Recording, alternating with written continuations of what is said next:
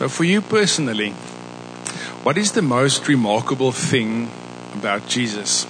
When you think of Jesus, is there one thing that you think of, something that stands out? Maybe all his miracles, maybe a particular miracle, a teaching, something that, um, you know, one of his wisdom teachings, teaching about a character. Well, Jesus was the perfect Son of God. So it doesn't actually matter what you say, it'll all be right. Because everything that Jesus did is perfect. He followed God's will perfectly on this earth. However, this morning I do want to stand still at an act of Jesus that we read in only one of the four Gospels, the Gospel of John. And there's only a couple of verses devoted to this act of Jesus, and it can be overlooked or the significance of this act. You know, it's easy to miss the significance. So I want to look at Jesus washing the feet of his disciples before the Passover. Who has read that verse? Now that I'm saying it's like, yeah, I have read that somewhere. So the culture of that time portrayed feet washing as a lowly task. It was something that servants did for their masters. It wasn't something amazing to be washing people's feet at the time. They were all wearing sandals, all muddy, dirty feet from walking around. Um, it certainly wasn't a task for a king. I think you would agree. So when Jesus got off his outer robes and he grabbed a towel and a basin and he started washing the feet of his disciples, Peter, typical Peter fashion, always got something to say. He was flabbergasted. In John 13, verse 8, Peter said to him, to Jesus, You shall never wash my feet. He vehemently denied Jesus' request to wash his feet. But if we look at the context around this act of Jesus, what Jesus was saying to his disciples, and when this happened in the chronology, then we see that it's a very important picture and something very important for us to understand as Jesus followers. So let's get a bit of background and context to this event. So I don't know if you've considered this, but Jesus enjoyed God's divine protection while he was walking his earthly ministry and while he was walking ever closer to the cross. He enjoyed God's protection because he said a lot of stuff that angered a lot of people. People didn't like him. The authorities didn't like him. The religious leaders of the day didn't like him. Many people conspired to kill Jesus all the time, and yet he was protected by God while he was walking out his earthly ministry. As an example, Luke 4, verse 28 to 30. Now, this tells the story of Jesus ministering in the synagogue in Nazareth. And what he is saying to the people angers them. They don't like it. When they heard these things, all in the synagogue were filled with wrath. They suddenly got very angry with Jesus while he was just teaching them out of Isaiah, a book that they all know and love and read every uh, Sabbath. But when Jesus took that, they got very angry. They rose up, they drove him out of town and brought him to the brow of the hill on which their town was built. Why? So that they could throw him down the cliff. They got so angry at Jesus, they wanted to throw him down a cliff. Never mind the feet washing of Jesus. Have you ever read this part in Scripture? But what happens next? God's divine protection kicks in. But passing through their midst, Jesus went away. There's a whole crowd of people angry, the whole synagogue dragging him out. I mean, they were probably dragging him for, for quite a far while. And suddenly, he just walked through their midst and off he goes. So he was enjoying God's divine protection for a time in his life and a time in his ministry. Now, during this time of Jesus' public ministry, he taught his disciples many things. He had many opportunities to teach them. Right? They were following him for three years on this earth. So he taught them, you know, he allowed them to see what being led by the Spirit looked like. He taught them um, just so for them to experience how he lived his daily life. Because they were all witness to everything he did for three years. They were witness to what living in obedience looked like. Because Jesus was 100% obedient to God the Father in everything he did. Jesus modeled a healthy prayer life to them. Very often in scripture we read, Jesus got up early, went to a quiet place to pray. So he modeled that to them. What does a healthy prayer life look like? They had first hand experience of all of this. And Jesus allowed them to experience a taste of the relationship between Father and Son. A relationship that soon they and all of us would be having too a direct relationship between Father and Son. So all of this happened in the three years that God enjoyed, after Jesus enjoyed this protection from God. However, at this point in the story, when Jesus was washing his disciples' feet, this divine protection had come to an end. Read in John 12, verse 23, it's Jesus talking to his disciples. And Jesus answered them, The hour has come for the Son of Man to be glorified. And again in John 13, verse 1. Now, before the feast of Passover, that was when Jesus was to be handed over to be crucified. When Jesus knew that his hour had come to depart out of this world and to the Father, having loved his own who were in the world, he loved them to the end. So Jesus knew that the fulfillment and the walk of his love and his ministry was coming to an end on this earth.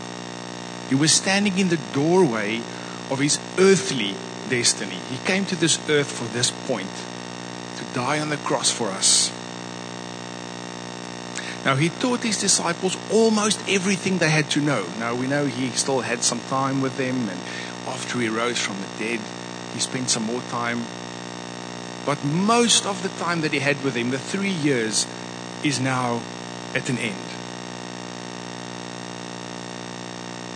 And Jesus had mere hours left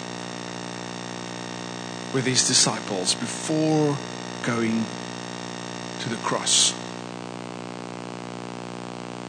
Now, against this backdrop, this is the context in which Jesus chooses to wash his disciples' feet. Almost like a final act before everything comes to a point, before the tipping of the scales tip for the entire history. This is what Jesus chooses to do. So, when a person comes to the end of your life and you gather around all your loved ones, you are going to say something profound. Well, I hope you are. You know, you're not going to call them all together and say, "Come close. I can see your house from here." You're not going to do that. You're going to say something profound. And it was the same with Jesus. This was a very important lesson that he wanted to teach them at this very critical time.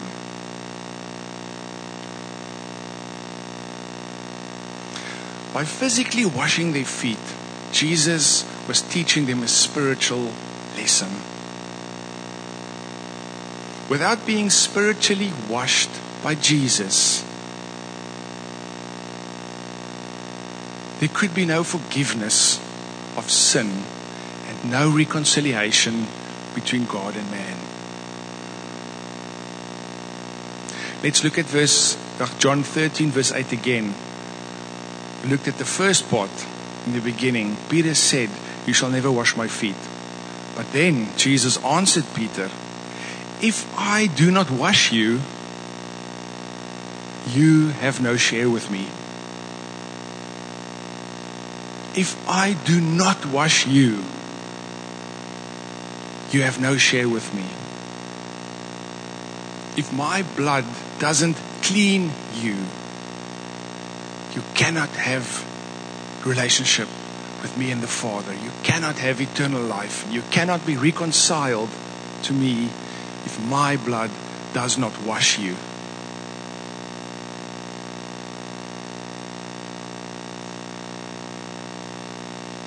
And Jesus asks his disciples in John 13, verse 12, just to hit that point home. John 13, verse 12. When he had washed their feet and put on his outer garments and resumed his place at the table, he said to them, Do you understand what I have done to you? Do you understand what I've done to you? With this simple act of foot washing. So much more significant than dirty feet, a towel, and a basin. Jesus' entire life was a lesson and an example for his disciples. He used every opportunity to teach them. Jesus was never idle.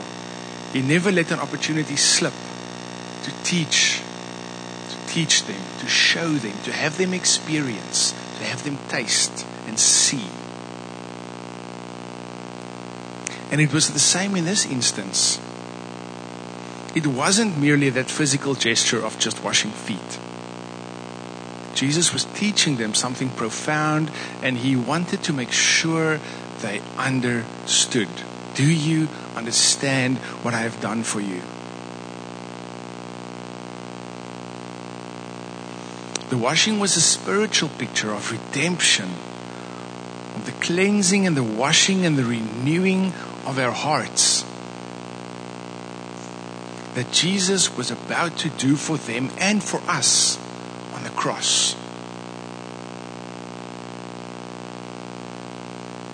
It was about the history of the entire world that would be changed at that point forever.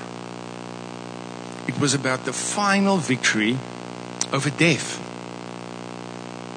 The final reconciliation between God and man. All through the death of Jesus on the cross. And Jesus wanted them to understand. But Jesus, being Jesus, he didn't lose this moment to teach them even more.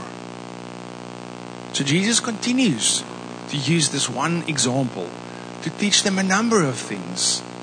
In John 13, verse 14 and 15. If I then, your Lord and your teacher, have washed your feet, you also ought to wash one another's feet. For I have given you an example that you also should do just as I have done for you. Jesus calls us to imitate him in the washing of feet. Does this mean we should physically wash everybody's feet? Is Jesus instituting a ritual here or a ceremony? Yes. No. Ah, no. um, um, no. So, well, so sometimes, if you do feel that the Holy Spirit is laying it on your heart for a specific person, for a specific situation, to wash their feet, then that's fine. I've had my feet washed, and it was done in a, in a very holy way with a great heart attitude, and the person who did it felt they really had to do it. And I think it was more a step of obedience for them, maybe. Um, something that they had to step in. But it also was a, stretch for me, I must admit. I'm not a great fan of uh, having my feet washed. Um, so if you want to stretch me, no, don't. It's not a, it's not a challenge. Okay. no, no, no. Challenge not accepted. Uh, yeah. As long as it comes with a massage. Um, okay, so then yes, then it's fine. But this is not what Jesus is saying here. He's not instituting a physical foot washing ceremony. Okay. He's teaching us about humility, about sacrificial love, about having a servant's heart, about putting others first about your character. I think all of us would gladly wash Jesus' feet. I mean, who would wash Jesus' feet? If Jesus appeared here, we would all rush to wash Jesus' feet. Because he's Jesus. You know? Servants washing the master's feet. That's what that's what we do. But Jesus tells us to wash one another's feet.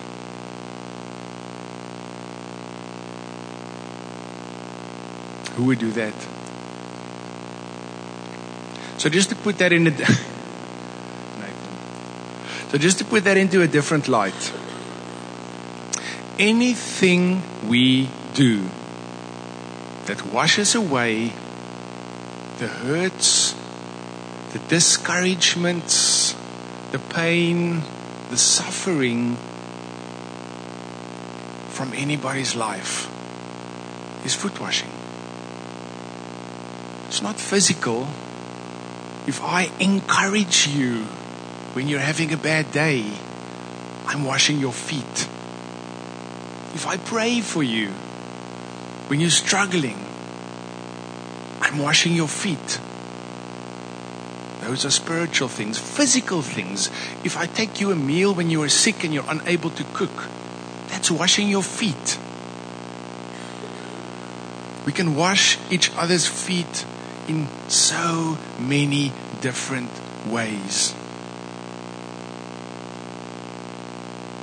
It's easy for us to criticize the dirty feet of others. It's easy to pass the judgment on others. It's easy to point out the dirt on others' feet. Don't you agree with me when you're sitting and you're talking and you're chatting away somebody comes up in conversation? It's easy to point out the dirt on their feet.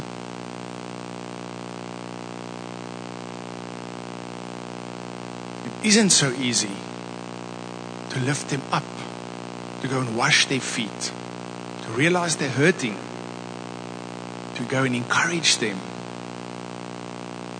to pray for them, to love them unconditionally. Here's a big one to have patience with them when they stumble again and again and they dirty their feet again and again. Because let's be honest, we all do. I do. My feet are continuously dirty. We don't have clean feet. It has to be continually washed. We have to have continual, loving, sacrificial grace and patience with one another. And an equally important lesson in this, and sometimes for some of us a more difficult lesson, is that we also show a servant's heart by receiving this kind of sacrificial love. So, who finds it difficult sometimes to receive? That was a very quick hand there on this one. Who finds it difficult to receive the love sometimes? My hand is up. I find it difficult to receive these kinds of gifts from other people. So just have a look at your heart You need to be able to give and receive. If you can't receive, come and have a chat with me or Darby. Could be pride. Deep, deep, deep, deep rooted and very well hidden pride that you cannot receive anything from anybody.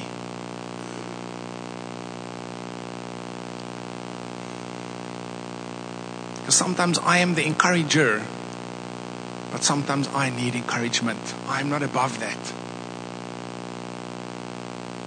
I am the friend, but also I need a friend.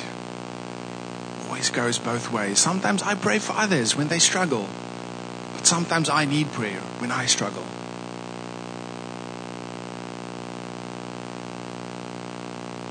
So, this is the heart of what Jesus was teaching his disciples through the action of washing their feet. And it's a very important lesson in the context as I've just laid it out for you with these very last hours that Jesus had with his disciples. This is what he chose to teach them.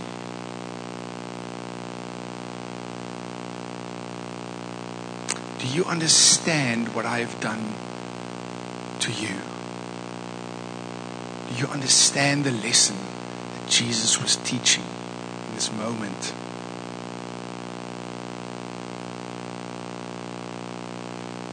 And now we get to the kicker. It's always a kicker. John 13, verse 17.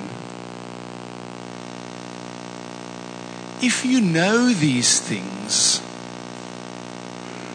blessed are you if you do them.